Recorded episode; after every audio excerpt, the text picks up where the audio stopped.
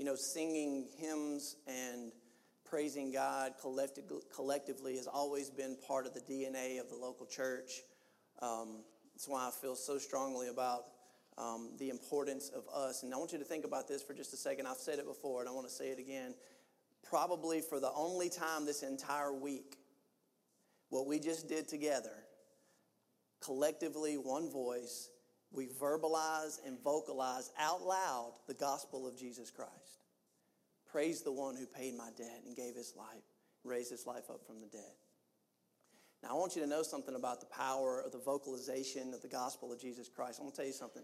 The devil flees from that, he runs from that because there's so much unity and there's so much power in the corporate body of Christ coming together out loud, proclaiming the gospel, praising the Lord Jesus Christ together. It's one of the many witnesses that we of the church have been given. And that's really what I want to talk to you about this morning as you open your Bibles to the book of Acts, chapter 19. We're going to continue to look at the church in Ephesus as Paul is there and spending some time now uh, in Ephesus, and we're going to work through 19 over the next few weeks. But the title of the message this morning is Many Witnesses, One Way. And I'm so thankful that God is a God who reveals.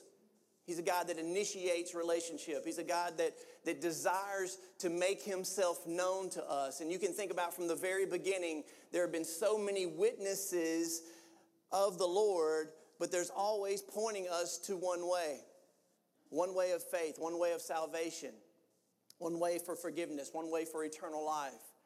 The creation itself is a witness, as the Bible says, the heavens declare the glory of God, right? The skies above proclaim the work of his hands. That we know that even the creation itself is one of God's witnesses as we just got finished singing praise to, to God through singing and hymns, and that is one of God's many witnesses. And then we see that in the revealed word of God, from beginning to the end as, as we hold our Bibles, the treasure, the preciousness of this book that is a divine book inspired by God, written by over 40 different authors over about a 1500 year period in three different languages. Men like shepherds and kings and prophets and priests and fishermen and people from all walks of life and all different socioeconomic and geographic places in the world as God inspired them to write this collective witness of the Word of God. And yet they put, the, they put it together and it makes one complete, cohesive, coherent book and testimony. That there's one way of salvation through Jesus Christ our Lord. There's one hero to the story. His name is Jesus. There's, there's a beginning, there's an end, there's a hero, there's an enemy. Uh, it's, it's just put together amazingly, miraculously. It's one of the great truths and evidences of the divine nature of the scripture, the unity of the Bible. That all of these collective witnesses have come together. People like David and Moses and Jeremiah and Isaiah and Zechariah and Peter and John and Paul and all of these men of God that he used to, to inspire them to write the word of God. And we see how it all points us to Jesus Christ. What a powerful testimony that is. And as we look at Acts chapter 19, we're going to look at three other distinct witnesses that the Lord provides for us, and He, he kind of gives us an opportunity to unpack those in the, in the passage of Scripture this morning. And I'm really excited about doing that for you this morning because I think it's a very good and a very uh, relevant and practical illustration about the many witnesses of God pointing us to the one way of salvation, which is the Lord Jesus Christ. And so if you look at Acts 19, I'm going to read the first 10 verses and then we'll jump in together. Acts 19, verse 1. It says, And it happened that while Apollos was at Corinth, Paul passed through the inland country and came to Ephesus. And there he found some disciples. And he said to them, Did you receive the Holy Spirit when you believed? And they said, No, we've not even heard that there is a Holy Spirit. And he said, Well, then, into what then were you baptized? And they said, Well, into John's baptism, speaking of, of John the Baptist. And Paul said, John baptized with the baptism of repentance, telling the people to believe in the one who was to come after him, that is Jesus. Again, John's witness as a one crying out in the wilderness. You think about John the Baptist, his ministry was, was to be a witness to point others to Jesus. In verse 5, it says, On hearing this, they were baptized in the name of the Lord Jesus. And when Paul had laid his hands on them, the Holy Spirit came upon them, and they began speaking in tongues and prophesying. There were about 12 men in all. And then Paul entered the synagogue for three months and spoke boldly, reasoning and persuading them about the kingdom of God. But when some became stubborn and continued in unbelief, speaking evil of the way, you might want to underline that. We're going to, we're going to unpack that here this morning. Paul's preaching in the synagogue as he normally would do. And it says, when some became stubborn, they became hard hearted, they continued in unbelief, they began to speak evil of the way before the congregation. So he withdrew from them and took the disciples with him, reasoning day, day after day in the hall of Tyrannus. This continued for two years, so that all the residents of Asia heard the word of the Lord, both Jews and Greeks. The first witness I want to share with you this morning is that God has given us the private witness of the Holy Spirit. Paul goes into Ephesus and stumbles upon some disciples. We're not 100% sure the nature of these disciples, if they were Jewish, uh, you know, disciples who had been raised in the synagogue, or if these were uh, Greeks, you know, living in Ephesus who had been proselytized into the Jewish faith. But either way, they were determined to be disciples, and Paul begins to understand and ask questions, and he finds out that they were followers of John the Baptist. So, you know, even at that time, they had a, an incomplete understanding of the gospel of Jesus Christ. And we see that Paul directly takes them to this private witness of the Holy Spirit. So they had not yet heard the entire gospel of Jesus Christ. They had not yet received the Holy Spirit, meaning this Paul is taking advantage of an opportunity to point them to the necessity of spiritual rebirth. We know that Paul probably was thinking back to Jesus' conversation with Nicodemus in John chapter 3, where the leader of Israel comes at night to meet with Jesus, saying, Hey, we know you're a man from God. We know that you're something special. And Jesus begins to ask him questions. He said, Well, do you know that what, unless a man is born again, he's not going into the kingdom of heaven. Speaking of spiritual rebirth. Even Nicodemus at the time didn't quite understand what Jesus was saying. But Paul here again is, is talking about this private, internal, personal witness, the indwelling presence, the transforming work of the Holy Spirit. And so he's teaching them now the need for the Holy Spirit before he begins to clarify this whole thing about baptism. Now, in John chapter 7, I want to read something to you because I think it's interesting. We, we, we as theologians, we do look at the Old Testament and the work of the Holy Spirit in the old, under the Old Covenant and the work of the Holy Spirit in the New Covenant in a little bit of a different light. And you say, well, why would you do that? Well, I'll tell you why, because Jesus said this in John chapter 7, verse 37. Listen to what Jesus said.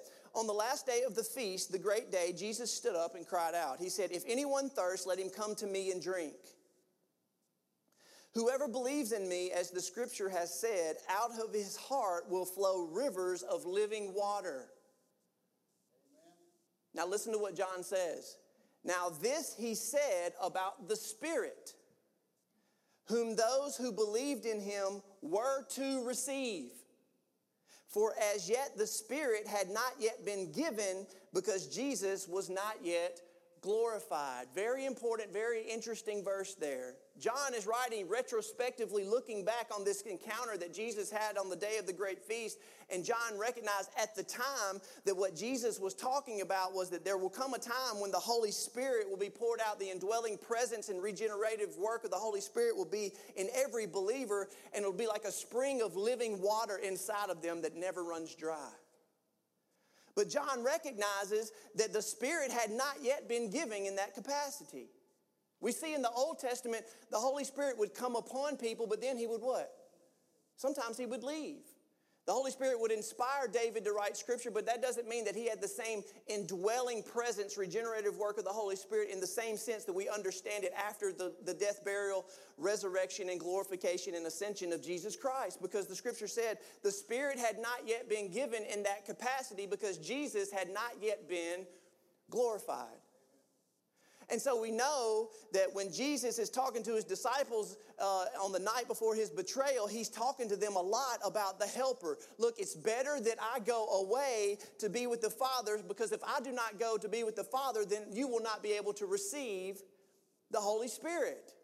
And I'm sure the disciples are sitting there thinking, what do you mean it's better that you go away? That's, that's ludicrous. No, he's saying, no, you don't understand.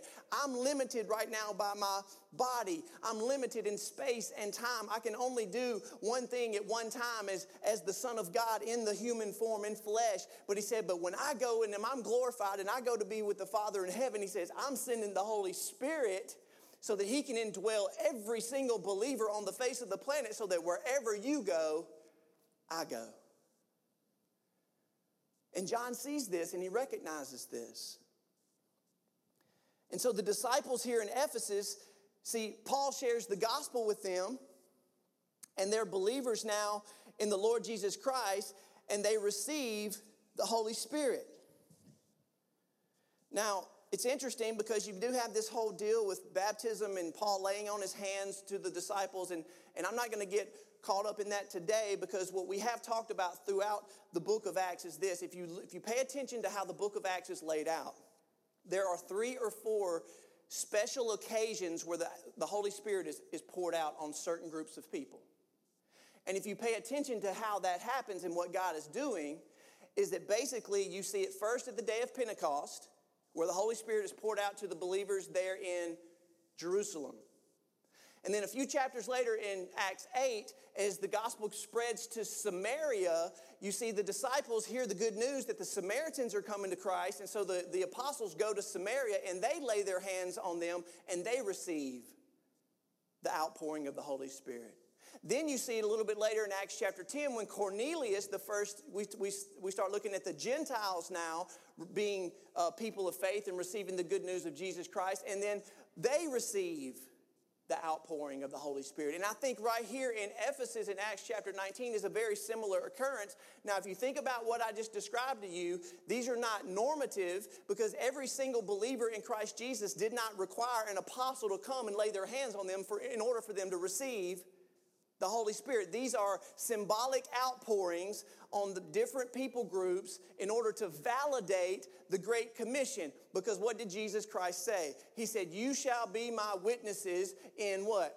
Jerusalem, Judea, Samaria, and to the ends of the earth. And so when you see those pictures of this outpouring of the Holy Spirit, it represents every one of those concentric circles as the gospel begins to spread from Jerusalem out to the ends of the earth. And that's what's happening here. And so when we start talking about the private, personal, internal witness of the Holy Spirit, let me just remind you real quick about the witness and the work of the Holy Spirit. Let me share with you a couple of verses about the witness of the Holy Spirit. Number one, we, recognize the Holy Spirit is God. He is a person, He's not a force. He's not like the, you know, the force in Star Wars, some impersonal force that kind of gives us power like electricity or something like that. No, he is God. He is a person. He communicates, he writes, he grieves, he has a personality, he talks, he can, he can be quenched, he can be grieved, he can be lied to. All of these things, we, we pick up on these things as we study the Holy Scriptures. But think about the witness of the Holy Spirit. 1 Corinthians 12 3 says this I want you to understand that no one speaking in the Spirit of God ever says Jesus is accursed. And no one can say Jesus is Lord except in the Holy Spirit. The true implications of a sinner acknowledging their need for Jesus Christ and saying, I trust in Jesus Christ, He is Lord of my life. Paul says, no one can do that unless you do it through whom? Through the Holy Spirit. That's His witness. Romans 8:16 says, "The Spirit himself bears witness with our spirit that we are children of God." You see, there comes a point where you have entered into a relationship with Jesus Christ where you recognize you belong to God the Father. You, he is your heavenly Father. You are one of His children, and there's nothing in the world that could ever make you doubt that. Because the Holy Spirit now dwells in you, and He bears witness with your spirit. You belong to God. You're one of his children. Also, Jesus te- teaches us tremendously about the ministry of the witness of the Holy Spirit. Listen to some of the things he said. He said, But the Helper, the Holy Spirit, whom the Father will send in my name, he will teach you all things and bring to remembrance all that I have said to you. Think about that for just a second. The Holy Spirit brought to remembrance, and will do that even in our lives as well. He will bring to our remembrance things that Jesus has said to us and we have learned and that He has taught us. In verse 13 of Acts 16, he says, When the Spirit of truth comes, he will guide you into all truth. For he will not speak on his own authority, but whatever he hears, he will speak, and he will declare to you the things that are to come. He will glorify me, for he will take what is mine and declare it to you. So you see a pattern here. The ministry, the private witness of the Holy Spirit will always lead us into truth, will always lead us into things according to the Word of God, and ultimately will always lead us to the person and work of Jesus Christ.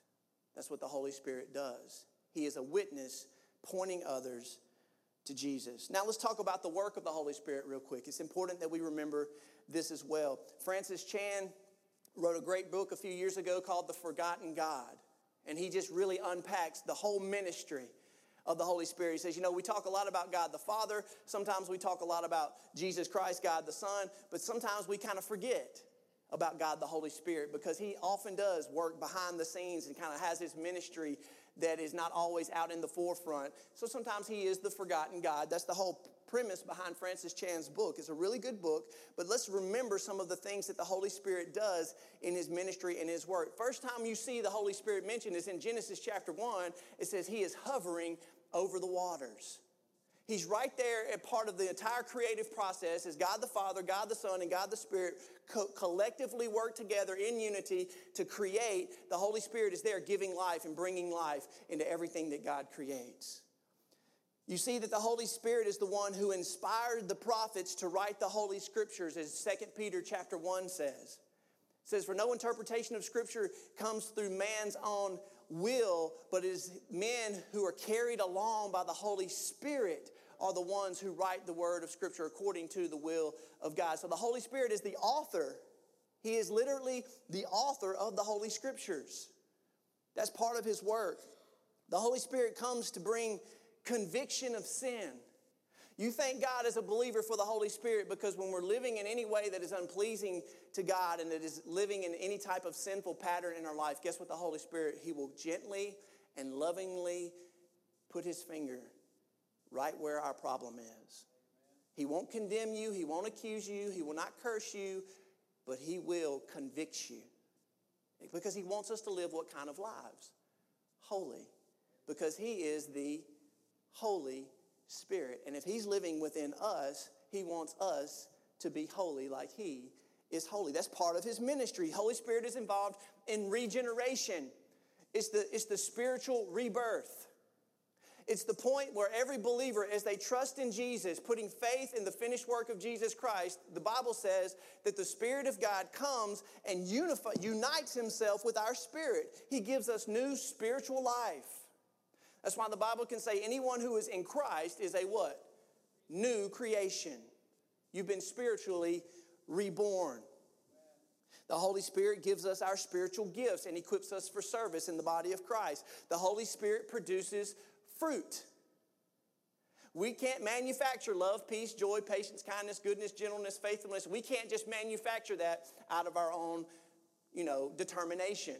That has to be something that the Holy Spirit produces in our lives. Galatians 5, you're familiar with that passage of Scripture, right? The Holy Spirit seals every believer. This is one of the most beautiful pictures in Scripture to know that you have the assurance of your salvation.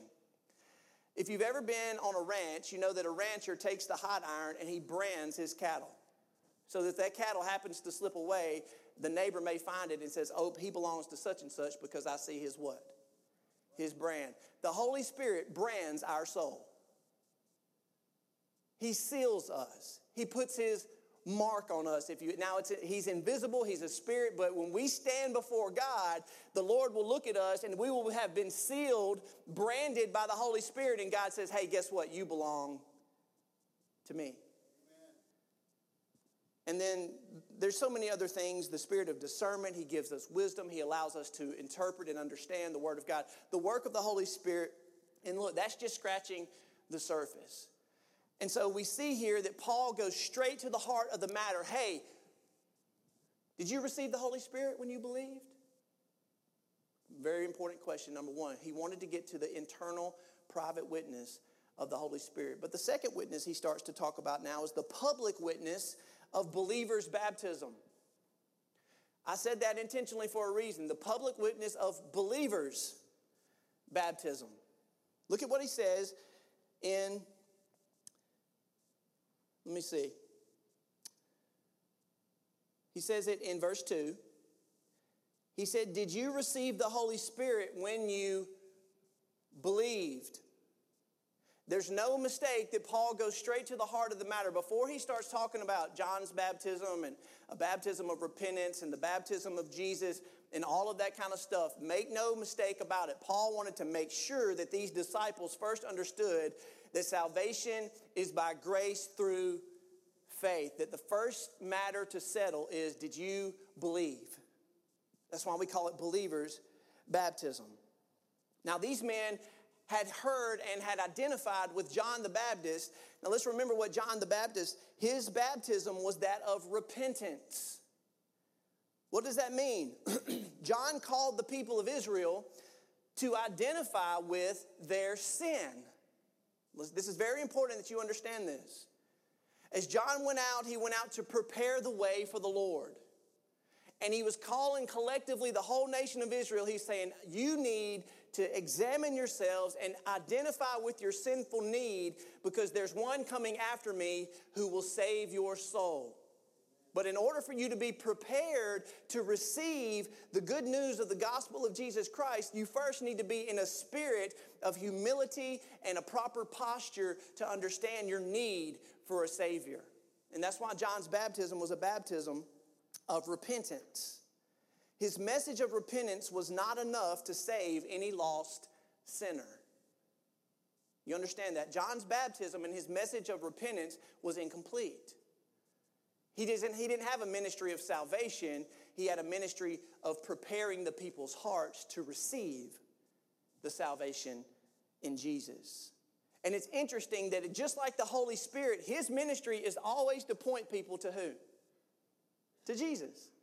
If you see the ministry of the Holy Spirit, as we just read in John, he's always pointing others to Jesus, glorifying Jesus, lifting up the name of Jesus. Let me tell you something. You know what John's ministry was like? The very same thing.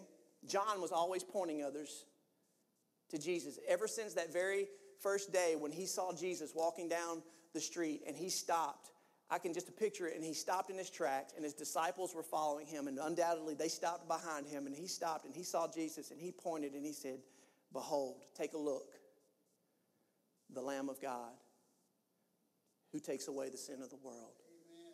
And you know what John told his disciples? Follow him. There's one who's coming after me who's greater than me. I must decrease so that he what? So he may increase. John pointed other people to Jesus. And so Paul encouraged these disciples at Ephesus. He's saying, listen, first believe, settle salvation, receive the Holy Spirit, believe and be born again, and then be baptized, not in John's baptism, but in Jesus' baptism. Well, you say, what's the difference? if John's baptism was that we were to identify with our sin, Jesus' baptism was we're going to identify with salvation we're going to identify with the Savior. That's what Jesus' baptism was all about. You see, because if they had known Jesus' baptism, what did Jesus command his disciples? He said, Go, make disciples of all nations, baptizing them in the name of the Father and of the Son and of the Holy Spirit. They said, We didn't even know anything about the Holy Spirit. Now, that doesn't mean they had no concept of the Holy Spirit, but these men didn't really recognize that part of salvation, according to the new covenant, was that the Holy Spirit of God comes to live in you and dwell in you and manifest himself in you. They didn't understand that.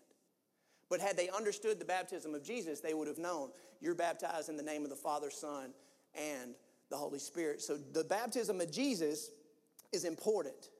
Now understand, these men were baptized twice. Because they were first baptized into John's baptism, which there was nothing wrong with that, but it was incomplete. Once they understood the, the totality of the gospel and they believed in Jesus and were born again and received the Holy Spirit, now it was time for them to be baptized in the name of the Lord Jesus Christ. Now, some of you may have a similar experience out there today. Some of you may have grown up in church and going to VBS, and maybe you had an emotional experience as a kid, or maybe all your buddies, friends were, were getting baptized when y'all were young, and you're like, hey, I want to be baptized too. And you went through the whole process and got dunked underwater, and it really had no effect on your life. And then later in life, you did come to really trust and believe in Jesus, but then you started to kind of doubt and question, well, I know I was baptized back then, but I don't think I really understood what was going on back then. But now I know I'm a, I'm a Christian. I know Jesus lives in me and I have a relationship with Jesus. So maybe I need to consider whether or not I can be rebaptized. And that's part, you know, back in uh, the, the Reformed Reformation days, the Anabaptists were the, the, the founding of the Baptist, um, you know, denomination and they were teaching believers baptism and they were much persecuted by many of the reformers because of it because the catholic church and many of the reformed uh, denominations they, they sprinkle and baptize infants infant baptism and, and the, the Baptists were coming along saying, but wait a minute, what we read in the scripture is that you have to be an understanding adult or at least have the capacity to hear and believe and, and receive the gospel and be saved. And then baptism follows that. And so the Baptists were coming along saying, you need to get rebaptized. It doesn't matter what happened when you were an infant, you didn't even understand what was going on. This is an opportunity for you to make a public profession of faith as a, as a conscious believer in Jesus Christ. And let me tell you something, they were persecuted because of this. They, the people thought they were teaching heresy. But if you look at the scriptures, it is believers' baptism. And that's what we would practice and believe here at Christ Church. And so Paul knew in that order that they needed to identify with Jesus to fulfill this act of obedience and be baptized in the name of Jesus once they believed. And so he commanded them to be baptized in the name of the Lord Jesus Christ. Now, baptism, guys, it is a big deal. It is a big deal. Um, baptism is so closely associated to salvation that a lot of times it brings confusion for people. Because most people, when they think back about their salvation, they oftentimes think back to their what? Their, their baptism. And, and there's nothing wrong with that. But then you have some denominations, again, that begin to teach that it is the baptism itself that either saves you or solidifies your salvation. It's like, well, yeah, you can believe in Jesus and you're saved, but you're not really fully saved until you're what? Until you're baptized. But see, that's not what the Bible teaches. But the Bible teaches that we're saved by grace through faith, not of works. You cannot add anything to true salvation by grace, not even baptism. But it is a big deal. And it is important, as every believer should understand what it really means. It is a public witness for us to understand that we have made a conscious commitment to trust Jesus Christ. And let me tell you what baptism is. I'm gonna, I'm gonna rail off a couple of things. It's an opportunity to fully identify with the person and work of Jesus Christ.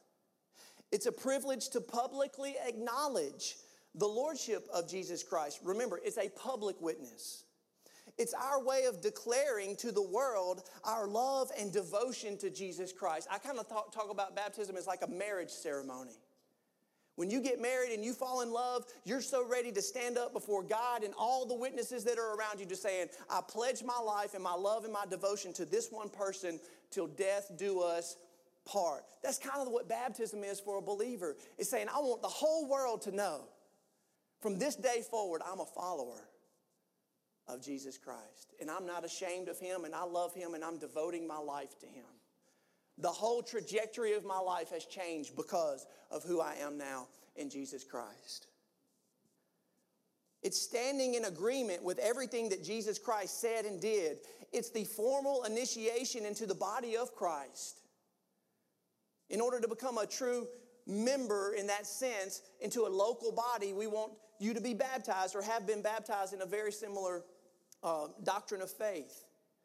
And it is the outward expression of our inward spiritual transformation. So you see, Paul is talking about now the private witness of the Holy Spirit, and he's talking about the public witness of believers' baptism. But there's a third witness here. The third witness is that God has given us the perpetual witness. Perpetual means ongoing, right? It never stops. God has given us the perpetual witness of the gospel that Jesus Christ is the only way of salvation. Amen. The church in those days was given a name. As a matter of fact, when you read Paul's story about his persecution of the church, it said Paul was a persecutor of the way. Right here in, in excuse me, Acts 19, look at what it says. When these people became stubborn and continued in unbelief, they began speaking evil of the way. What in the world is they, are they talking about? The way became a label or a name synonymous with the early church. Why? Because the early church believed and proclaimed that no one could come to the Father in heaven and have a relationship with God except through Jesus Christ. The early church would firmly believe and confirm and proclaim that salvation is found in no one else, for there is no other name under heaven given to men by which we must be saved. The early church would have been steadfast in proclaiming the words of Jesus Christ himself in John 14, who said, I am the way, the truth, and the life. And no one comes to the Father in heaven except going through me. Amen. There is an exclusive claim in the early church and the testimony of the biblical prophets and the apostles in the New Testament. It is an exclusive claim that does not sit well in our culture today because our culture today is a culture that has been infected with the disease of moral relativism. What does that mean? The culture today would have us to believe that truth is not settled.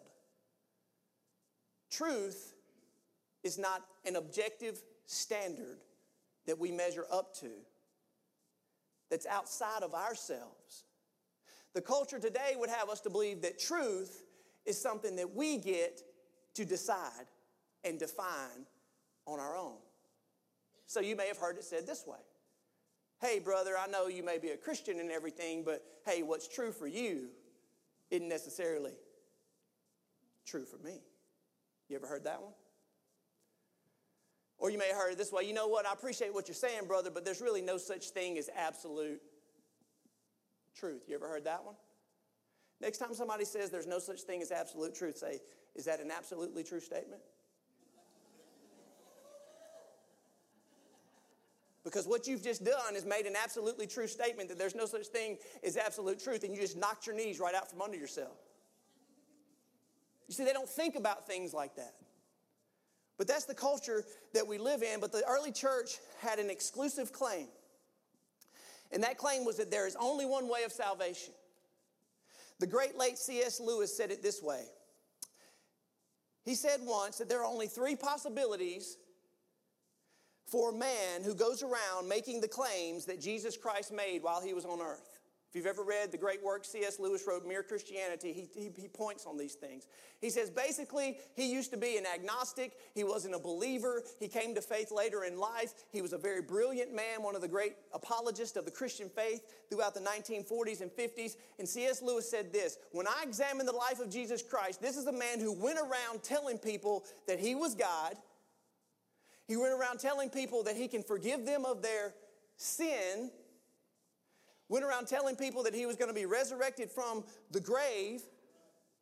Went around teaching people with the authority as if he was speaking on behalf of God, not just claiming to be God. And here's what C.S. Lewis said He said there's only three explanations or possibilities for a man that does those kind of things. Number one, he's either a liar who is intentionally deceiving other people. And C.S. Lewis said, if Jesus is a liar, then he's on the same grounds as the devil himself to be such a, a terrible liar, to deceive people intentionally like that. That's one possibility. Or maybe he's just a lunatic. Maybe he's just a guy that lost his mind and was living in delusion and just had some dreams of grandeur and he's going around telling people that he's God, but maybe he's just really deceived himself and he's a lunatic. It reminds me of a story of a gentleman who was in seminary class. And part of his evangelism class, what they, they made the students go out every week and they had to share the gospel with so many people, right? I mean, it was kind of like, okay, you got to make sure you share the gospel with X number of people every single week. And so this one guy, he was getting frustrated because he just wasn't really motivated. And he said, okay, finally, I'm just going to do it. My assignment's coming due this week. I just got to go do it. So he goes to McDonald's. And he, and he pulls up a chair. He sees a guy sitting over there by himself. And he pulls up a chair and he sits down. And he says, hey, man, do you know Jesus? And the guy looked at him and said, I am Jesus. All right, brother. We appreciate it. Have a good night. Check that one off the list, right? I just met Jesus. If somebody were to tell you today, I am Jesus, immediately what are we going to think? Man, there's something wrong with him. He's not all right upstairs, right? But think about what Jesus is doing. He's either a liar, he's either a lunatic, or he's the Lord. There's no other possibility. There's no other explanation. He cannot be, he's got to be one or the other. And we know that the testimony of Jesus Christ is that he truly is the Son of God and the only Savior of the world. He is the, the long awaited Messiah based on the collective witness from beginning to end, pointing all of, all of us to Jesus Christ, Him being revealed as the Son of God, everything that He did. Obviously, the validated stamp of approval on the life of Jesus Christ was not just that He was willing to die on the cross for our sin, but that He was resurrected from the grave. We're going to get to that here in just a second. And so, because we live in a culture of moral relativism where they don't want to preach absolutes, let me give you a perfect, relevant example. Is worth going here for just a second. If any of you watched one of the Democratic presidential debates this past week, there was one particular lady who's a candidate who really kind of got some press. If you're paying any attention at all, matter of fact, after the second presidential debate, this person was searched on Google more than any other Democratic presidential uh, candidate. Her name is Marianne Williamson. You say, what's the big deal? A lot of people in the media said she kind of stole the show. She used words like, there's a dark psychic force controlling our country. Well, you start to do a little bit of research about this person, Marianne Williamson. He's like, well, you know, she's basically a new age guru. That's who she is. She is Oprah Winfrey's mentor. You say, well, how is some lady, some new age guru who just kind of has developed a following over these, how could she possibly ever even be considered for the presidential nomination? And you say, well, you forget what just happened a couple of years ago? Donald Trump is our president, right? Like, how is that possible? So, so don't discount anything these days. But you know, here's a perfect example of how we need to be informed about what's going on in our culture. Because if you know anything about Marianne Williamson, Again, she is Oprah Winfrey, Oprah Winfrey's spiritual mentor and guru. now, if you don't know how what Oprah Winfrey believes, let me show you a couple of quotes. There are millions of ways to be a human being and many paths to what you call God. She said, Well, I am a Christian who believes that there are certainly many more paths to God other than Christianity. One of the biggest mistakes humans make is to believe that there is only one way. There are many diverse paths leading to what you call God. She's getting a lot of this from Marianne Williamson, who got her stuff from a lady named Helen Schucman, who wrote a book called A Course in Miracles. You can go and research all this stuff. She wrote it back in the 70s. And what's interesting about Helen Schucman is that her experiential, her existential experience is very similar to that of Joseph Smith, who founded the Mormon church, and Muhammad, who founded Islam. She said she was beginning to receive visions, channeling a spirit, And she later said this spirit was actually the spirit of Jesus. But in her own words, this Jesus came to her to tell her that everything that we have in the Gospels and in the New Testament is really been corrupted and it's wrong. And this Spirit of Jesus came to tell her how to correct all of it and to reveal the real gospel. That's the same thing that Joseph Smith said about Mormonism. That's the same thing that Muhammad said in Islam. They all came to basically deny the deity of Jesus Christ and deny the validity of the scriptures. And if you just wonder what this lady, Miss Helen Schucman, says, listen to what she believes. Quoting from A Course in Miracles Do not make the pathetic error of clinging to the old rugged cross. The only message of the crucifixion is that you can overcome the cross. Until then, you are free to crucify yourself as often as you choose. This is not the gospel that Jesus, she said, intended to offer you. Just like that. That's coming from page 259, quoting from A Course in Miracles. Marianne Williamson, a presidential candidate, is getting, she reads that book every morning, of course, by her own confession. That's her devotional time. What did Paul say about that kind of talk? In Galatians 1, Paul would say this that if anybody comes to you, even an angel of light, proclaiming any other gospel than the one that you have received, let him be accursed. You know what Paul was saying? That's one of the strongest words in the Greek language. Let them be damned to hell. That's what he's saying. If anybody's peddling a false gospel, such as Helen Schucman or Marianne Williamson, let them be accursed. I'm going to go ahead and just spend a minute here on what Marianne Williamson has said. She said Jesus actualized the Christ mind and he was given the power to help the rest of us reach that place within ourselves. He was sent down by God as we all are. We are all extensions of the mind of God. One gentleman, Bill Elliott, interviewed her and asked her, Was Jesus the only Son of God? She said, Hogwash.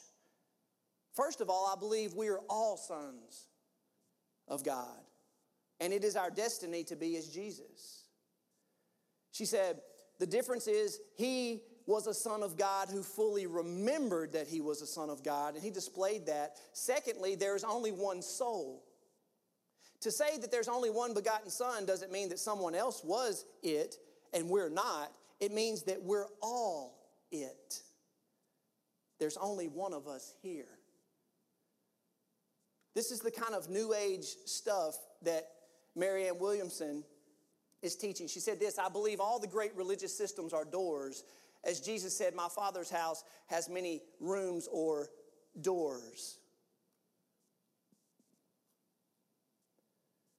Not to mention, this is interesting, there were reports that came out after the presidential debate that said that Williamson actually has an occult task force which was a group of 13 chaos magicians, witches, and energy workers who were doing synchronized gestures to help their candidate gain more visibility in the presidential race and more airtime during Tuesday's Democratic debate. She's tried to since kind of distance herself from this, but there is a group of people who said they were doing occult witchcraft and magic to try to get her more airtime. And guess what? Kind of worked, didn't it? Now she's the most searched candidate on Google. Guys, at the end of the day, what's happened is this new age religion, this moral relativism has taken the gospel and says, listen, the, there's no such thing as absolute truth. There's not just one way to heaven, there's many roads that lead to God. And you'll hear that over and over and over again. Matter of fact, you may have seen this on somebody's bumper sticker before. You ever seen that? I don't think they asked Jesus if they could put his cross up there, though. Because they didn't take into account the things that Jesus himself said, like, I am the way, the truth, and the life, and no one comes to the Father except through me. You see, there is no room for inclusion of all these other religions because Jesus doesn't leave any room for neutrality. He says, You're either what? For me or you're against me. There's no other room. Now, there is a reason why Jesus is the only way. He is the God, He is the Creator. He stepped out of heaven, He took on human form, He revealed the true God to mankind. No one else fulfilled the perfect standard of righteousness on our behalf. He lived a perfect life. He was perfectly pleasing to the Father in heaven. Nobody else ever lived a perfect life. No one else ever died a substitutionary death on the cross in our place, bearing the punishment for our sin. No one else can forgive us of our sin because He's ultimately, as God, is the only one who has the authority to forgive us of our sin. No one else was resurrected from the grave, defeating death. He has the power alone to give us eternal life because he lives. He's also able to give us the power over eternal, for eternal life. No one else has been exalted to the highest position of the authority of the universe, having triumphed over all the spiritual forces of evil and powers of darkness. He's put all of God's enemies under his feet. This is why we proclaim an exclusive gospel because nobody else has done that. Jesus Christ solves every problem that we have within this human condition. He solves our sin problem, He solves our death problem. Through the cross and the resurrection, He takes care of it all. No one else has ever been able to do that. That's why we say that there is only one way. As our praise team comes back up,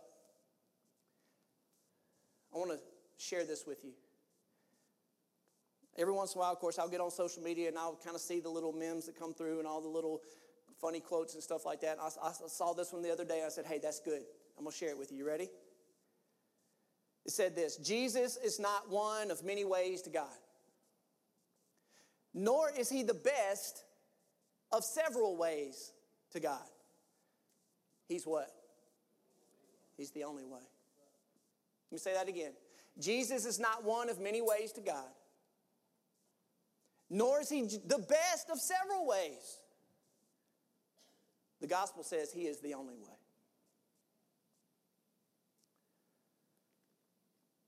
You know, when I've heard people say that all roads lead to God, there's a little bit of truth to that. Let me tell you why. Because you can take any road that you want to, and in the end, guess who you're going to stand before? You're going to stand before God.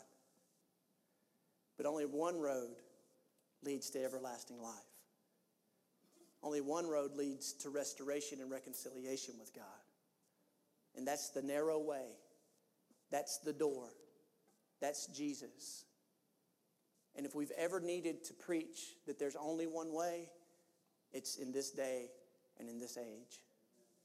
Because that's the power of the gospel unto salvation for everyone who believes. As we wrap up, I want to share this with you. Make sure today you have full assurance of your faith. Do you have the private, personal witness of the Holy Spirit? Do you know that you belong to God? Do you know that the Holy Spirit lives and dwells within you? Has He changed your heart? Has He changed your desires? Is He working on you? Make sure, make sure you have the full assurance of your faith. And then let's be unashamed as we publicly proclaim and witness to the world that Jesus Christ is the only way. As we get ready to respond, we're going to sing one more song. And as always, I want you to know this time is a time for you to respond to God. Maybe you need prayer. Maybe you need to fall on your knees before the Lord. Maybe you need counsel about what it means to be saved. Maybe you're not sure that you have that assurance of faith. Whatever it is, whatever it is that God's doing in your life this morning at this time, make sure that you respond to God accordingly as I pray for us. Let's pray together. Heavenly Father, I thank you so much that you are so good and gracious that you would make only one way. And Lord, if we really step back and think about it, there can only be one way. There's only one way of salvation, and you it's on your terms, Lord. May we come to you on your terms receiving the free gift of eternal life that you have provided through the finished work of Jesus Christ, who was willing to come and die in our place and be resurrected from the dead to give us hope and eternal life. Father, I thank you for this church. I thank you for this time that we're living, Lord, because there are opportunities for us to talk to others and share the gospel and be your witnesses. Let us continue this witness that you have given us to the glory of the Father in heaven. In Jesus' name we do pray. And all God's people said, Amen. Will you stand together as we.